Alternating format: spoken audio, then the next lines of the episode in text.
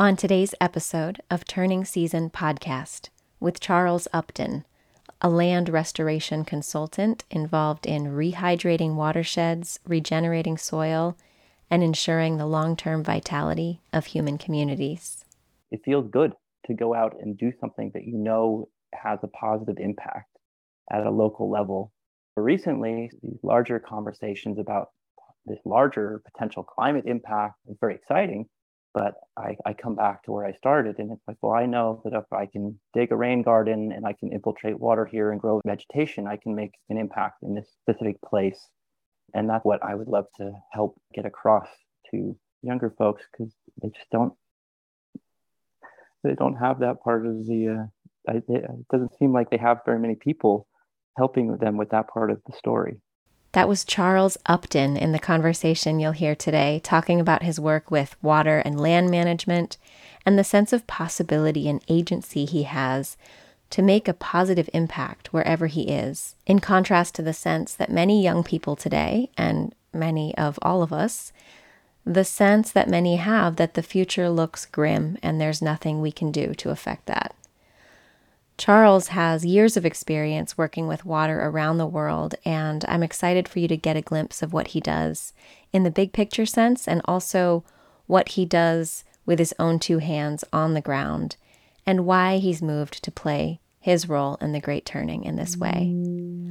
Thank you for clicking play on this episode of Turning Season Podcast, your regular dose of active hope in the Great Turning bringing you news and deep conversations about our adventure toward a life honoring, life sustaining way of being human on Earth. This show is for everyone who's awake to our multiple crises, feels their love for life on Earth, and chooses to participate in cultivating ways of life we can believe in. I'm your host, Leilani Navar. I'm a facilitator of the work that reconnects, an acupuncturist and dream worker and a believer in the power of conversation. This podcast is one way the great turning happens through me. Welcome and thank you for being here. I connected with Charles because we are both members of the Earth Regenerators community, which I mentioned in the last news episode. Toward the end of this conversation, you'll get to hear Charles talk about his time in Barichara, Colombia, and describe the way the clouds currently drift away from a sort of heat island. If you've heard of an urban heat island where pavement makes the air hotter and drier, and the lack of vegetation means we don't have the cooling effect of trees and other plants, and this pushes the clouds away from urban areas and prevents fog and rainfall. There's a place in Barichara that's sort of a rural heat island because of deforestation. So Charles talks about how tending to the flow of water there, slowing it, sinking it into the ground, restoring the forest can bring back the rain. He also says something that really caught my attention. He said that the technical aspect of bringing back rain, waterfalls, rivers, and forest is relatively simple, which is awesome to hear. Simple compared to the social and political aspects of making that happen.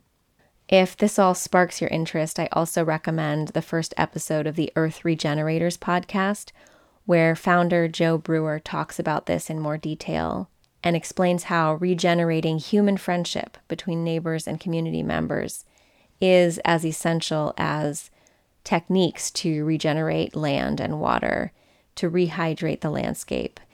And he also talks about how what they're doing there, stream bed by stream bed in Barichara, can be done across the whole region, across whole continents, and around the planet.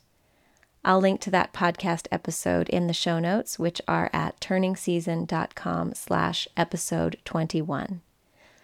You'll also find links there to connect with Charles, learn about other regenerative projects he mentions, and to learn more about my upcoming Work That Reconnects program, woven together with the wisdom of Chinese medicine on how our emotions and our physical health connect. This is a 12 week small group journey called Healing Season starting in January. And again, you can find the link at turningseason.com slash episode 21. All right, enjoy this conversation. My guest today is Charles Upton.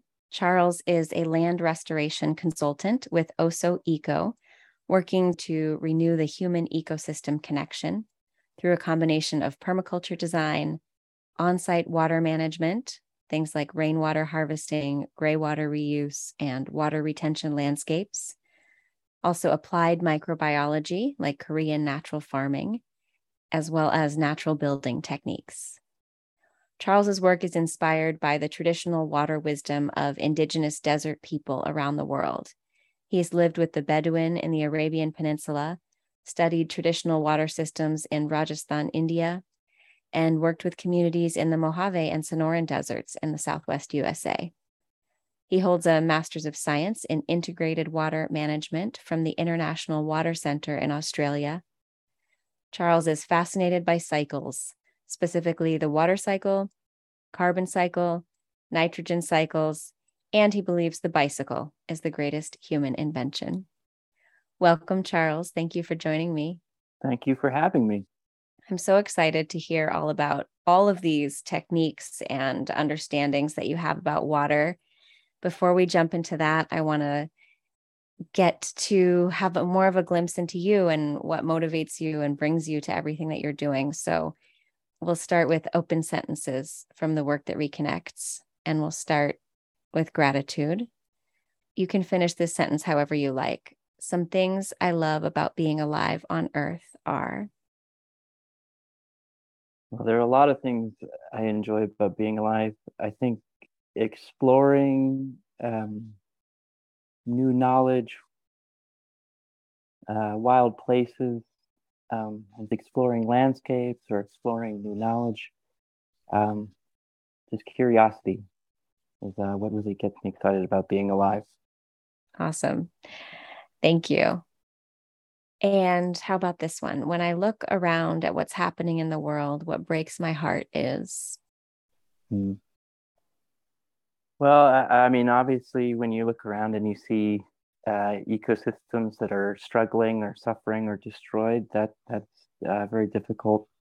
Um, I think seeing the disconnect that a lot of people uh, have from place It's very difficult for me to see. Um, that sort of breaks my heart, and I think that's something that uh, can be renewed. I guess so. Maybe that's particularly painful because it has so much potential to be better there. Um, but uh, what really breaks my heart, I guess, is some of the younger people that I work with and how they're growing up at the messaging that they're getting and how different it is from uh, how I grew up, which wasn't terribly long ago.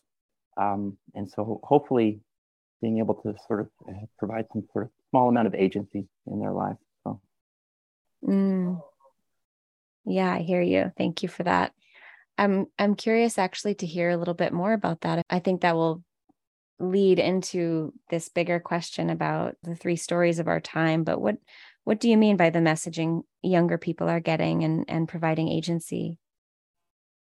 Well, I mean, um, you know, I, I, work quite a bit in California. That's where I grew up and was born. Um, we've had catastrophic wildfires for the last few years. Um, and this has sort of been climate change in this very real, tangible, in your face sort of way. Um, and the, the, the sort of message that a lot of these high school students I've been working with seem to be getting is that there is there is no future, um, which is absolutely just crushing. It's heartbreaking, and I, I have such a difficult time imagining what that high school experience would be like comparing it to mine, which seems so, you know, carefree in a way. Um, but um, you know, and then, and I, I I think you know in California, places that have been directly impacted uh, by fires and this sort of thing, it's very in your face. Um, but uh, younger people everywhere are sort of feeling this climate grief, even if they don't have a, a name for it. I think there's this underlying feeling of problems. Uh, and like I said, that's not it's not exactly how I grew up, and that wasn't so long ago. Yeah, I think that in terms in the the language of Joanna Macy's around the three stories of our time, there's that first story of business as usual, which I think you and I were the the cultural messaging when we were in high school. I'm not sure how close to the same time it was, but I think it was, you know, in this earlier uh, chapter where it was mostly business as usual messaging. Maybe you, like me, were questioning that business as usual perspective, but that's what we were sort of raised to expect. And then there's the story that what you're referring to now is, I would say, is part of the story of the great unraveling, that everything is falling apart. And that's what a lot of young people are seeing as the story of what's going on. So then the third possible story that we call the great turning, that this is a time of transition and a shift in consciousness, a shift in the way we live, a time of protecting ecosystems and each other is a third possible story. I think all three are happening at the same time. But I wonder what you think about the idea of those three stories, how you relate to that or or where you find yourself in those. Yeah, uh, yeah, no, I, I grew up with that business as usual story, absolutely. And I guess uh, going all the way back, there was something that didn't fit quite perfectly in there for me. And so there was that a piece of the unraveling happening. Really, what I'm motivated in trying to do and what I'd like to do is help that story around the great turning and then help provide some agency. Um, so in my own journey, you know, I did an undergraduate degree in international relations, um, finished that and was pretty depressed really with that with that course of study. It really get, highlighted a lot of the problems of the world uh, without providing any sort of solution. Um, and it was sort of when I discovered water as something that could be done and the agency and the, the it just it feels good to go out and do something that you know has a positive impact at a local level. But recently, these larger conversations about this larger potential climate impact is very exciting. But I, I come back to where I started, and it's like, well, I know that if I can dig a rain garden and I can infiltrate water here and grow vegetation, I can make an impact in this specific place.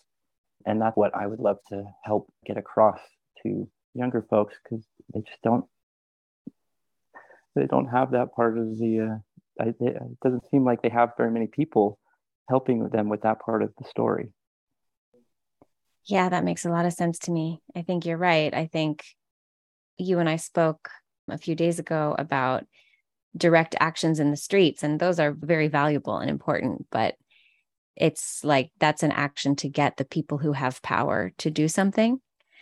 But where are the levers of power that we just have, like you just said, just by infiltrating more water in and relating to the rain differently so that I can grow food right where I am? Isn't that a powerful action? Yeah, absolutely. Yeah, I'm I'm super inspired by just by the doing. Um, you know, and one of my mentors, uh, Brad Lancaster, you know, inspiring in that he he went out and he just he just started doing, started cutting the curb in front of his house and and pulling water off the street. So he was reducing the flooding, and uh, growing native trees and all these things. Uh, the city was quite upset with him, but then he just kept doing it, and now it's the standard practice. So I really believe in that that, that sort of action piece um, and not being uh, sort of paralyzed by by a never-ending conversation when we we know we can do good good work. Mm-hmm. Yeah, and so you alluded to this a minute ago that there's maybe a bigger climate story also to this the work that you're doing with water. I wonder if you could give us a little education on that the the idea that these wildfires which as you said are climate change right in our faces, but also that there might be something about how we are handling water and urban environments right now that we could shift that might impact all that. Can you tell us a little bit about how you yeah. understand that? Absolutely. Yeah. And I think California is a great example uh, for the rest of the world, um, but it's very similar to, you know, um, southern Mediterranean countries in Europe or Australia um, that are also having these similar sort of problems with fires. But really, the, the big underlying problem is we've dehydrated our landscapes. Um, and we've done that through paving over a lot of it. Uh, and then we uh, deforested and removed a lot of the vegetation. So there's a large water cycle where water is coming off the ocean. And this is sort of the water cycle that, you know, I was taught in, you know, earth science in middle school or whenever it was. Um, so the water is coming off the ocean and then it comes up into the sky and the clouds, it precipitates down, and then flows back into the ocean. Um, so this is the big water cycle. Uh, and now what we understand is there's also a small water cycle. And that small water cycle, when it rains on a landscape, you have uh, water that is going to be cycling uh, locally. It's going to be cycling within the within the canopy, so from the soil up into the canopy of the trees and then back down, or within that watershed. Um, so as we've taken away a lot of this vegetation and we've paved over areas, that water isn't able to get into the ground, and then we've disrupted this small water cycle that is holding on to this water, and we are understanding now is incredibly important. So, sort of on this larger scale, we've dehydrated the western United States, and which is then leading sort of to these fires.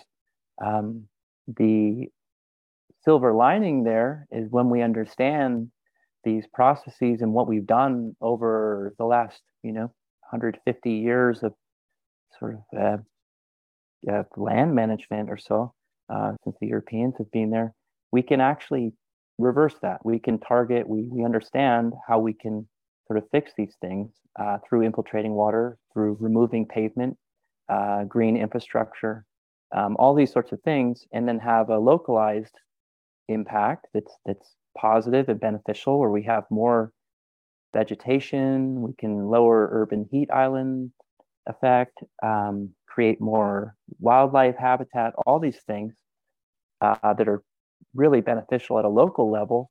Uh, and then there's also a lot of people that are starting to think that there's a much bigger potential for sort of climate mitigation. And Walter Jehne out of uh, CSIRO in australia uh, he believes that um, a 4% increase in soil organic matter um, could actually, you know, basically stop the cooling of the planet. I know a lot of people disagree with that, uh, but for me, I sort of am focused in that local work, and I know that it works at a local level, and I've seen it work.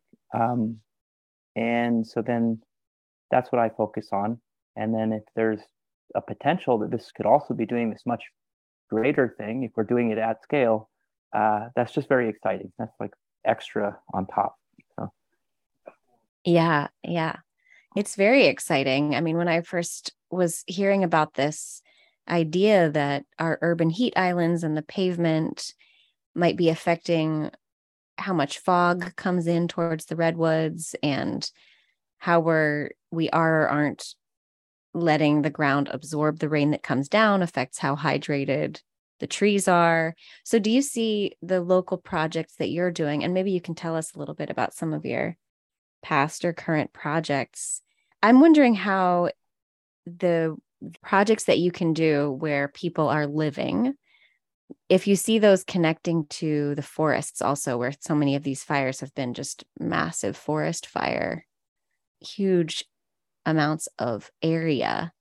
And i know you've you've said you're really focused on the local work which i want to hear all about. I'm going to stay one more moment on this bigger question. Like do you think that do you see how that's connected kind of protecting the larger forest areas from burning in such a hot destructive way? Yeah absolutely. I mean we we've had fire as part of the natural ecosystem you know on the west coast of uh, the united states for a long time. And we you know, there's a lot more attention um, given now to sort of these uh, traditional practices of burning um, and how indigenous people manage the landscape. Um, you know, from uh, what I've heard is that indigenous people in California, sort of the idea of a wild place was sort of a, had a negative connotation because that was somewhere that wasn't managed by people. And that was somewhere where people didn't really go. Mm-hmm. Um, so we we've sort of had this hands-off uh, approach to management. Like they're doing very little management in a lot of places, and then we have a if you look at, you know, Yosemite is a great place to look at we have pictures, you know, 100 years ago of what Yosemite Valley looked like. And if you look at the density of the trees there, it's very, very different. Um, so when we go there now and kind of these uh, fairly recent growth, fairly uh, densely packed, you know, you know, pines and, and that sort of thing. But if you look at these older pictures, they're much larger, larger meadows essentially. They were then burned out with these large trees with big spaces in between. Going back to these these burning practices and thinning, it can make a, a big difference. Um, as far as the fire's moisture content is one of the most important things when you're looking at how fast a fire spreads. So if you have a huge amount of fuel, standing fuel, and it's well hydrated, So you could have, uh, you know, nice vegetation that's quite nice. It doesn't burn very well. Uh, what we've been seeing these, these giant sort of mega fires is that they're burning really, really hot. Um, and that's essentially because this fuel isn't very well hydrated. So the more that we can be hydrating our landscapes all over, the better off we're going to be as far as this fire risk. Um, and I think something else you're kind of getting to is that we're now living in the forest. So our urban wildland interface is, is sort of uh, continually expanding. So mm-hmm. areas that, that that were previously, oh, we we could go and sort of manage them in this way and burn them. They now have a suburb there. Uh-huh. So uh, it's a it's a little bit different, but um, there's been you know growing attention and people are interested in in taking on like their cul-de-sac sort of taking ownership for the grassland behind their cul-de-sac and and doing a cultural burn engaging with indigenous people. Um, and hearing more and more about uh, indigenous groups stepping up to help facilitate this sort of thing um, which is really exciting and, and fantastic. Yeah that's so exciting and what a cool evolution of the thinking from this myth that a wild place left alone is somehow, you know, the kind of it's better off without us notion to this way of, you know, knowing that some tending is called for and traditional indigenous ecological knowledge and practices have a lot to teach us. So, speaking of that, I would love to hear. I'm going to just ask a pretty open question and see what's exciting to you to talk about about your time in the Arabian Peninsula or what you have learned in general from indigenous desert practices with water. Is there anything you want to share about that? Sure. Yeah. Um, loads. Um, yeah.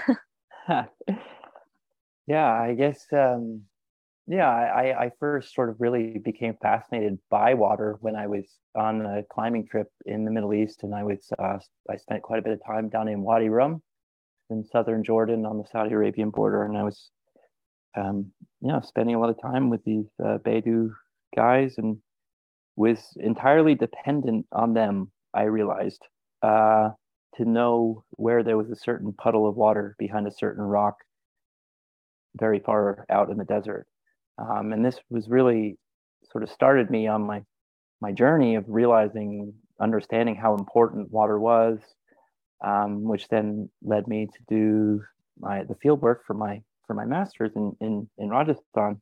And I guess the I, I went to Rajasthan really interested in the technical systems, thinking like, oh wow, like they're digging, you know, some some type of different well, or they're doing some sort of different engineering type thing in order to manage this water. And there is some of that that they have some interesting technical solutions, but really. Uh, in in the Middle East, and in you know all through you know Iran and all the all the way through into into India. The real thing that I noticed and found out was that there's a cultural value to water. So the the amount of respect and these all these different cultural values that are ingrained into the culture have these very real sort of public health uh, water management components to them um, which which I thought was just really interesting. It wasn't what I expected to find. I thought I was going to go look at a bunch of wells, uh, and in the end, it was sort of realizing how deep the culture was and how much it respected water uh, above just about everything else. So Um, one example of that that I think is really interesting is in Rajasthan, I was told that if you were a guest, you would be given a glass of water while the host would drink a glass of milk. And that's because water has a higher value than milk because you can use water for all sorts of different things, including one of those things might be giving it to your cow so the cow can give you milk. So the milk has lesser value. So then, as a sign of respect as the guest, you'd be given a glass of water, and then the host would drink a glass of milk. Hmm. Um, but these just, uh, no, it's just one example. But these cultural pieces are are very, very deep in the culture. The value of water, the importance of it.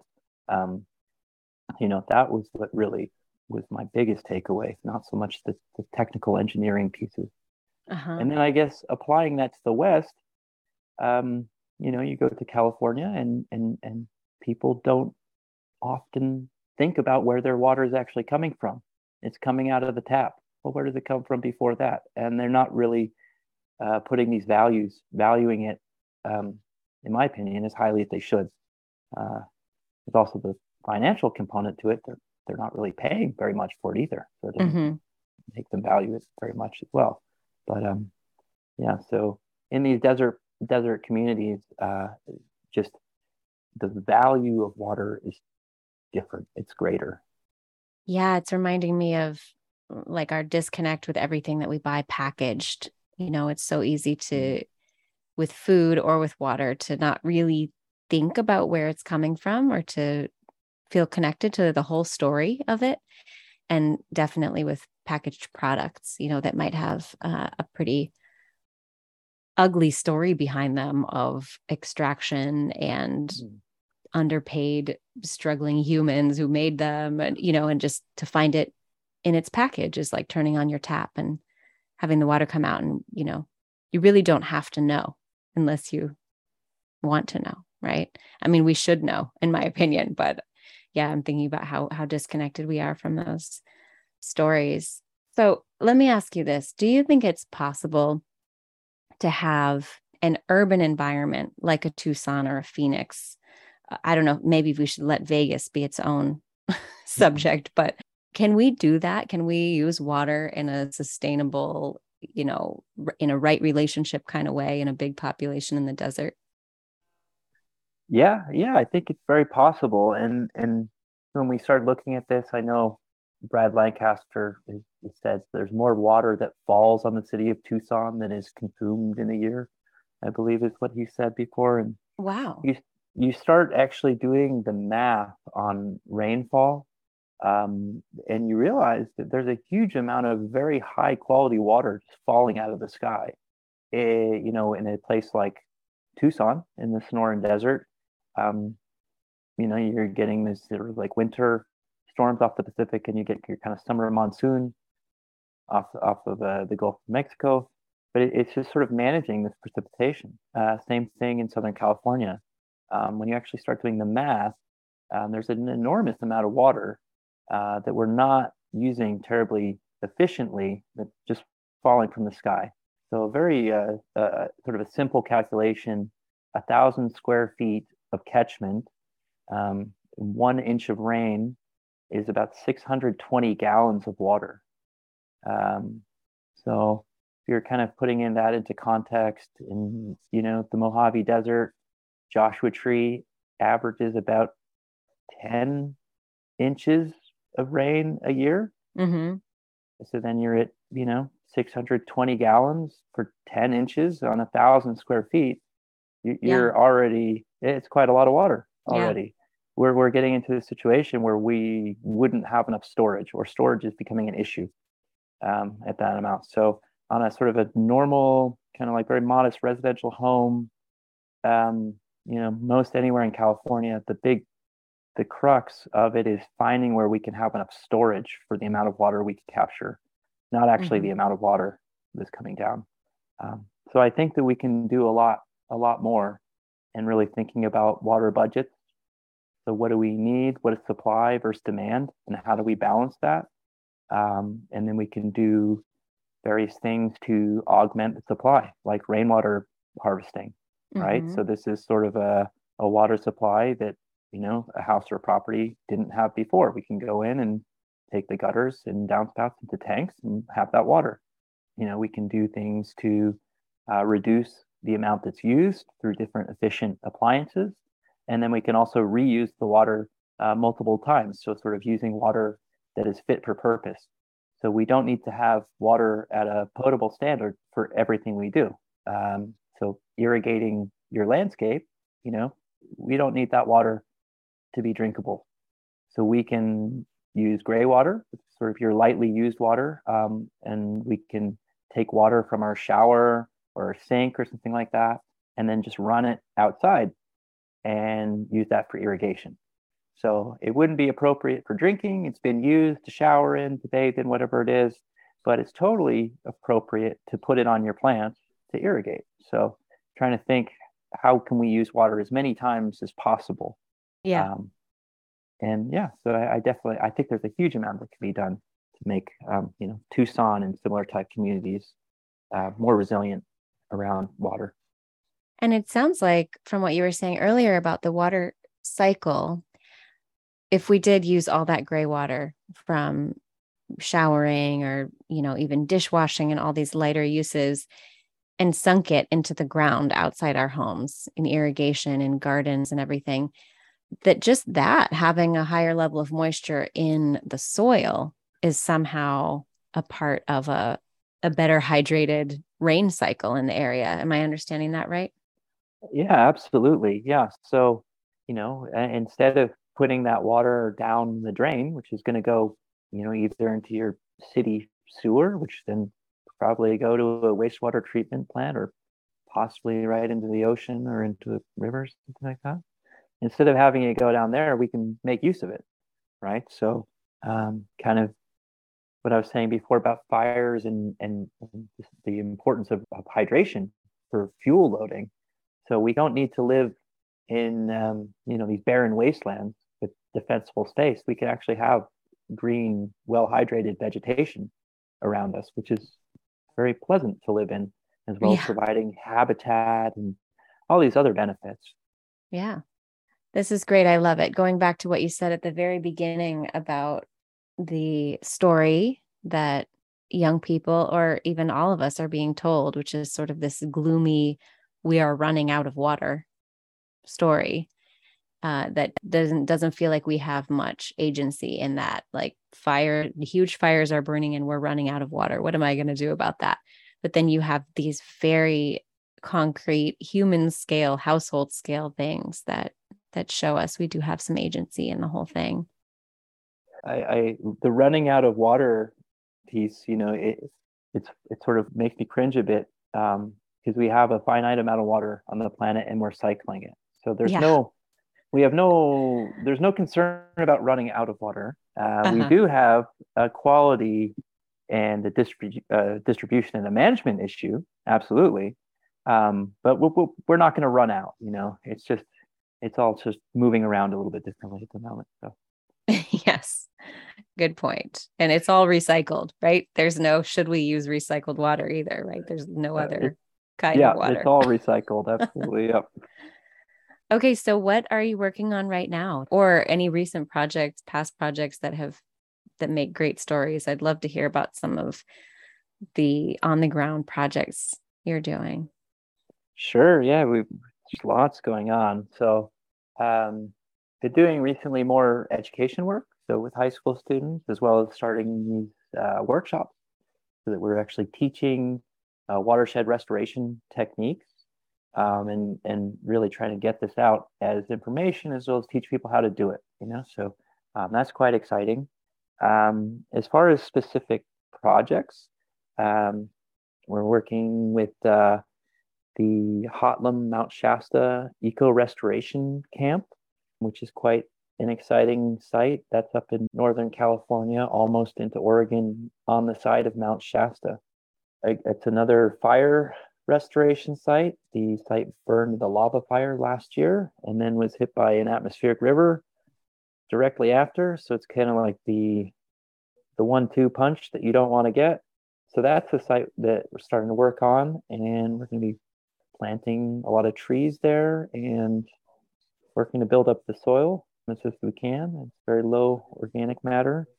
I don't know. Is there anything specific about that project you'd like to know about? Yeah, maybe or the you yeah, I know you have something going on in Southern California as well. I guess I'm because this is fairly new to me and I'm sure completely new to a lot of listeners. I'm curious about some of the actual things that you build and techniques that you mm. use and what it looks sure. like to take a landscape from not very uh, water wise to what you're working on turning it into. Yeah, yeah, absolutely. Yeah, so on, on a site, you know, um, like the Hotlum site, uh, it's about 120 acres. So it, it's a, a large site. It has no structures on it at all. So we're not doing anything involving rainwater harvesting cisterns or gray water reefs or anything like that, uh, as we might do on a site that has structures.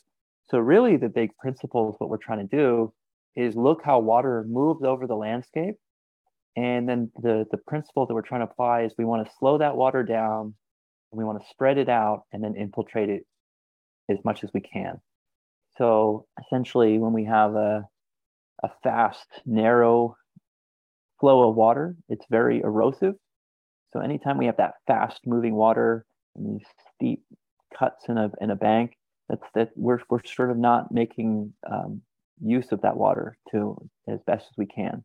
So anytime that we can take that water and, and slow down that really erosive flow, uh, we try and do that um, and spread it out and then get it in the ground. Uh, do that through using rocks, you know, whatever we have on site, possibly wood. Take a lot of cues from beaver. So um, beaver are sort of natural engineers of the watershed.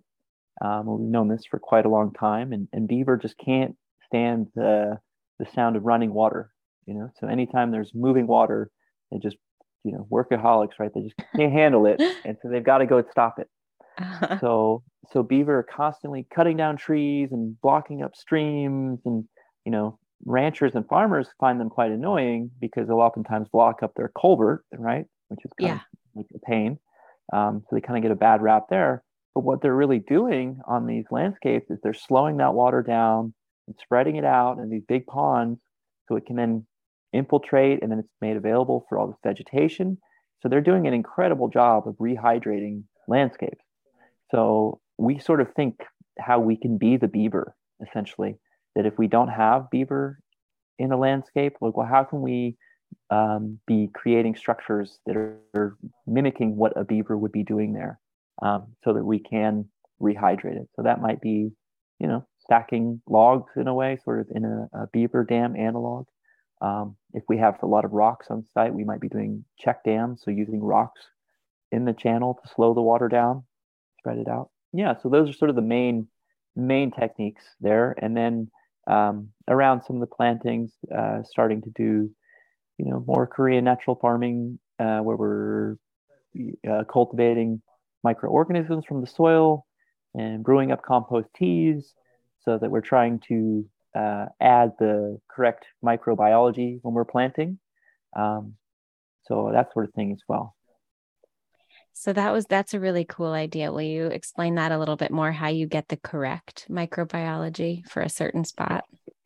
Sure. So um, we're looking at a site. We're sort of thinking about the stages of succession, um, where you're going from, you know, essentially grassland, essentially up to a climax forest right? And there's this whole stage. And then within the soil, as over time it will mature into this climax forest, you have uh, changes in the soil biology.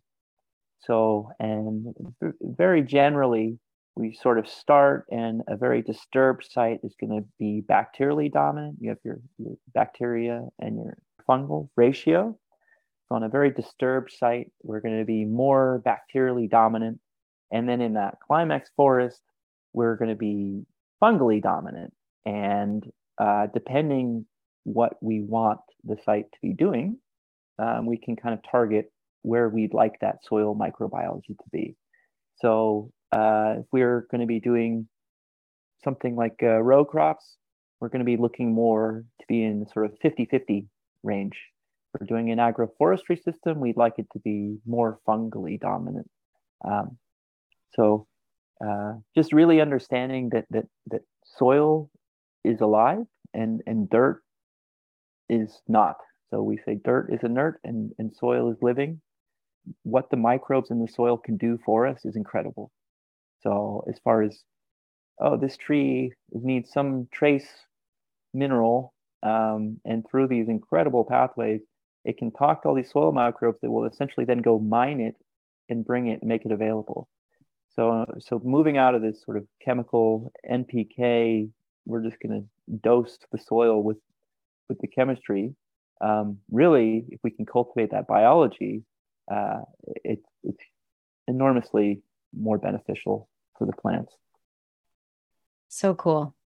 The the holistic medicine thinker in me is just loving all of this sort of holistic thinking about soil and water on the micro and macro scales. It makes so much sense. What a it's funny that we have thought so differently for so long and and broken it up in in really not a very effective way. I before we close, I want to have one and a half more questions for you. One is we we connected through Earth Regenerators, and I know you recently went to Barichara, Colombia, where the they're cultivating a bioregional regenerative economy. Mm-hmm. And I don't know if there's anything about your experience there or what you see going on there, maybe specific to water, but if there's something else you're excited about that you want to share, I just would invite you to talk about your experience there. Sure. Yeah, I think Barichara is an incredibly exciting project, and the the the thing that gets me really really excited about it is this big sort of potential climate mitigation impact component um, that you know working at a small scale working at these local scales well what if we do this at a big enough scale can we make this big impact and then so uh, going down to Barichara and sort of seeing the landscape there uh, helped me really understand and get me really excited about that potential. So to just kind of paint a bit of a picture, um, Barichara is in the northern Andes in Colombia. It's about about 1,400 meters or so, so not incredibly high. Uh, sort of more in, up into the foothills of the Andes. And it was uh, an area that was deforested um, for tobacco roughly 50 60 years ago.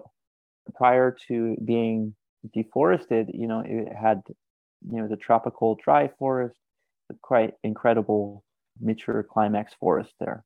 Uh, since the deforestation they have less rain now essentially and you can even see it. So you have this area that sort of has reduced vegetation and there's hot dry air just coming up and you can see across the valley that there's a cloud forest. You can see in the mountains that there's raining and it's very wet uh, just just across the way. And you can even see these clouds coming across and then they hit this column of hot dry air and they just sh- shoot up.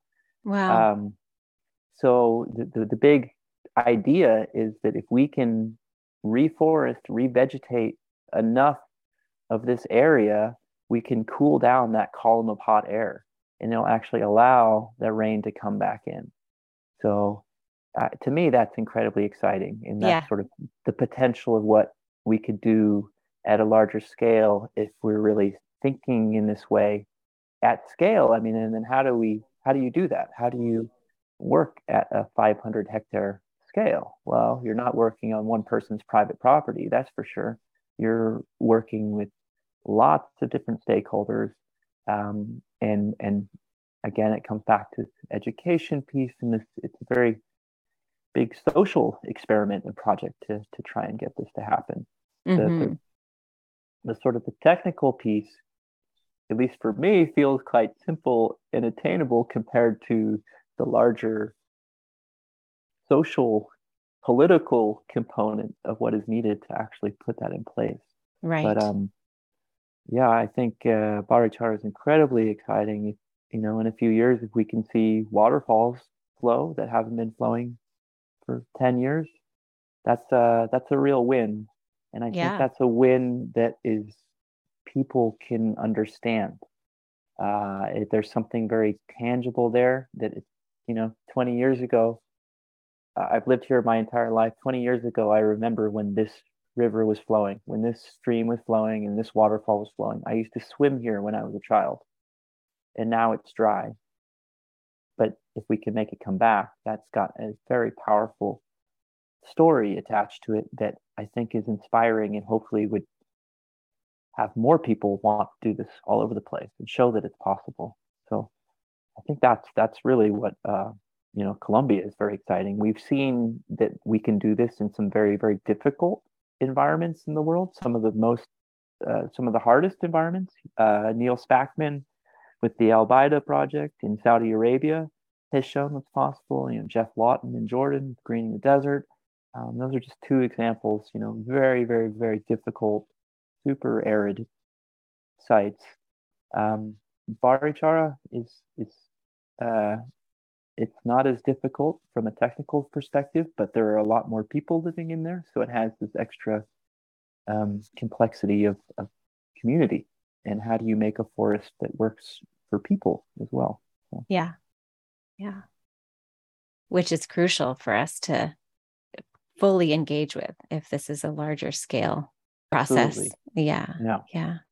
That is so exciting. I love the image you just described of being able to see the rain and the cloud forest and the the column of hot air because I think that is gives a good visual for what's happening over our cities too and how hopeful that would really be to see a waterfall flowing again. So I'll I'll link in the show notes to more information about all these projects you just mentioned too, greening the desert and these different regenerative sites.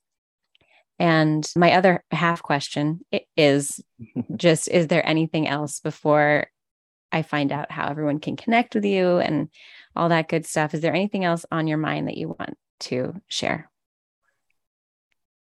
Hmm. Just thank you so much for um, giving me the opportunity to talk and, and putting this information out there.